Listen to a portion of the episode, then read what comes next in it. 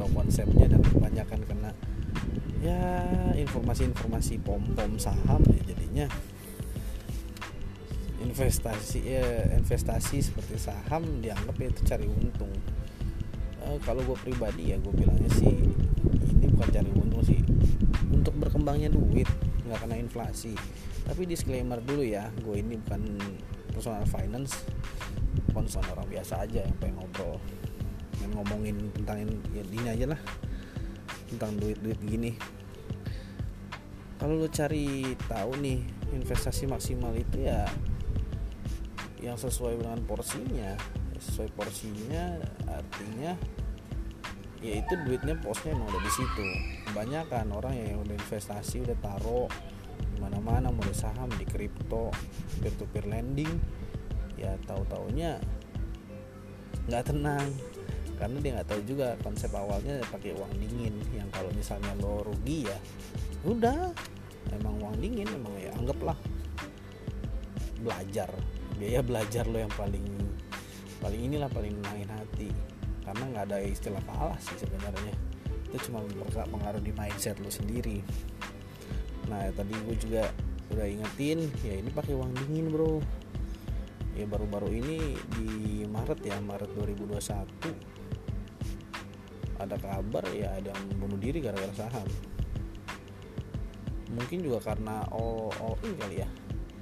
Dan gue sendiri juga sempat ngerasain ruginya itu all all in tanpa perhitungan dan kalahnya emosi berharap akan kembali ya jadinya malah bablas anjlok sana sini.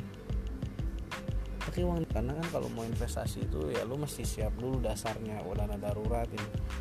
Apa itu dana darurat plus proteksi atau asuransi kedua baru boleh deh minimal investasi yang kecil-kecil. Baru ketiga ya lo spekulasi. Tapi banyak orang yang belum sadar kalau mereka itu sendiri dana darurat aja belum ada. Dana darurat itu ya lu bertahan walaupun lu gak kerja ataupun lu gak punya penghasilan ya uang itu harus keluar dalam satu bulan.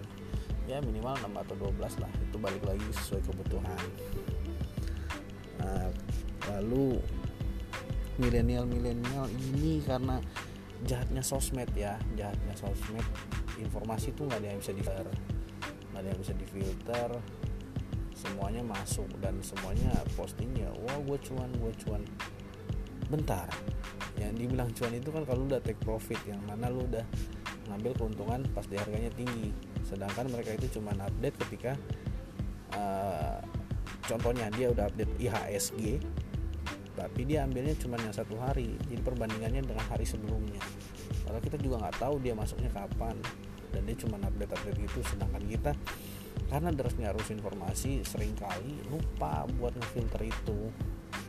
Dan menurut menurut gue sendiri itu yang paling fatal sih. Orang gampang banget dengan gue juga korban salah satu kena pom pom ya. Tapi dari situ gue belajar juga kena pom pom juga harus jadi lo tahu experience-nya lo tahu pahitnya enaknya jadi pelajaran buat lo ke depan. Tapi nggak seru juga kalau nggak ada nggak ada pom pom pom pom gitu ya kan? Ya kalau nonton bola tanpa supporter ya nggak seru juga kan?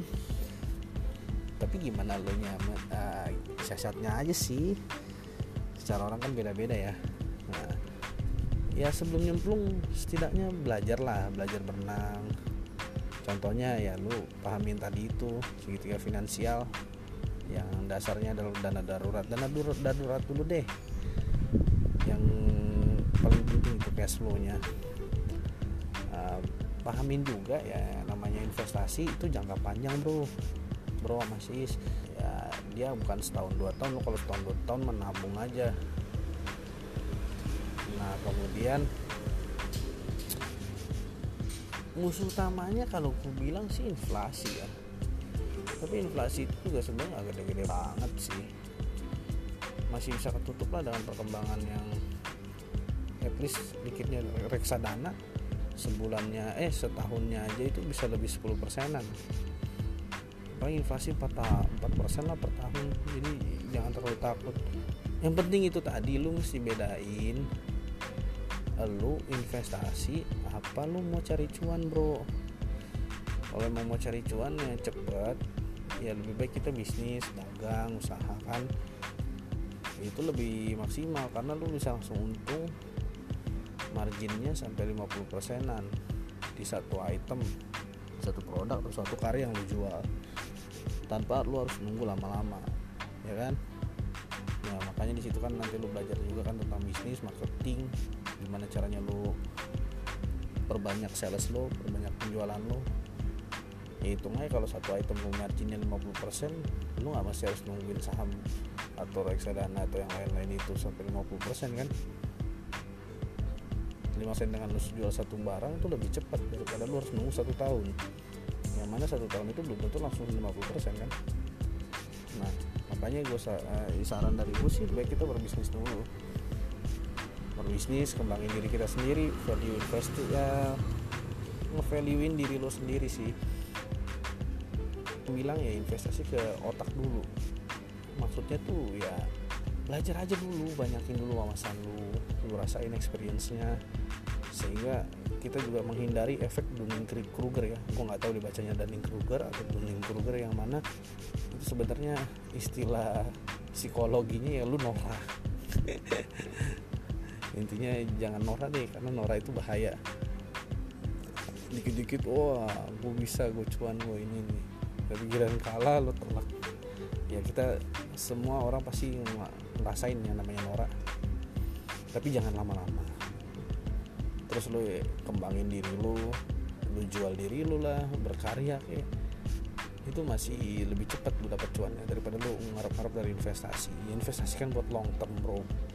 Basicnya kalau buat gue sendiri ya itu buat melawan inflasi aja dan gue lebih suka aja yang ada resikonya. Plus oh ya resiko ya.